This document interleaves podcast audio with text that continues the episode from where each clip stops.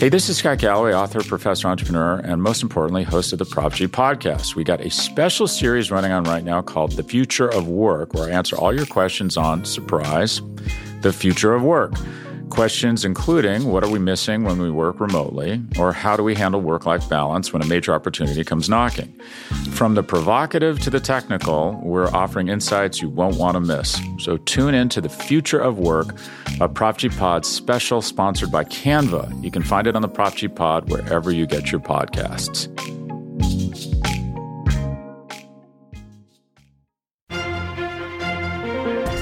Good morning and welcome back to the SB Nation NFL Daily Kickoff. I'm Steven Serta. Congratulations on finally making it to Super Bowl week.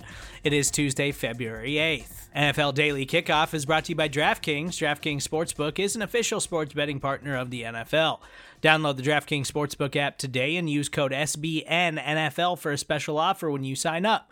That's code SBNNFL only at the DraftKings Sportsbook. It was Super Bowl Media Day as the Los Angeles Rams and Cincinnati Bengals get prepared to take each other on for this season's NFL crown. Bengals quarterback Joe Burrow was asked to give some advice to younger athletes after his storied rise in the NFL and at LSU. Focus on getting better, focus on, you know, not don't don't have a workout and go and post it on Instagram the next day and then go and sit on your butt for four days and everyone thinks you're working hard, but you're really not.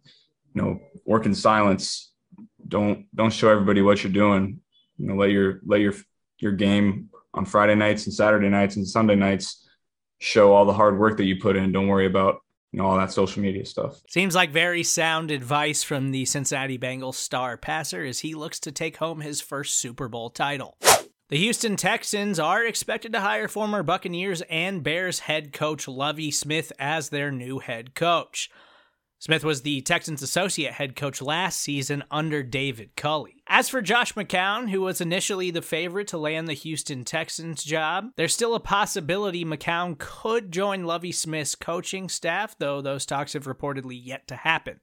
Could be some trouble on the horizon for the Arizona Cardinals as quarterback Kyler Murray unfollowed the team and removed all Cardinals related content from his Instagram.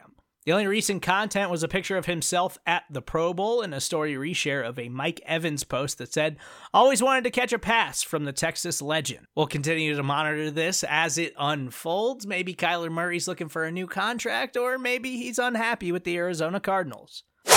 New Orleans Saints running back Alvin Kamara was arrested on a battery charge on Sunday in Las Vegas after being accused of injuring someone at a nightclub on the eve of the Pro Bowl. Police were dispatched around 5:50 p.m. local time Saturday to a hospital where a person had reported a battery at a nightclub.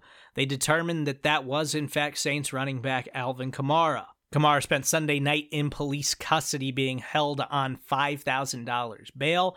He did have a scheduled court appearance on Monday afternoon. The New Orleans Saints have informed their defensive coordinator, Dennis Allen, they are hiring him as their next head coach. Last head coaching position in the NFL is now filled as Dennis Allen replaces Sean Payton. The Green Bay Packers hired former Raiders interim head coach Rich Bisaccia as their new special teams coordinator. If you remember back to the Packers playoff loss, those special teams are certainly an issue for Green Bay. Matt LaFleur goes a long way towards fixing that problem. The Las Vegas Raiders have shown interest in former New York Giants head coach Joe Judge becoming their special teams coordinator.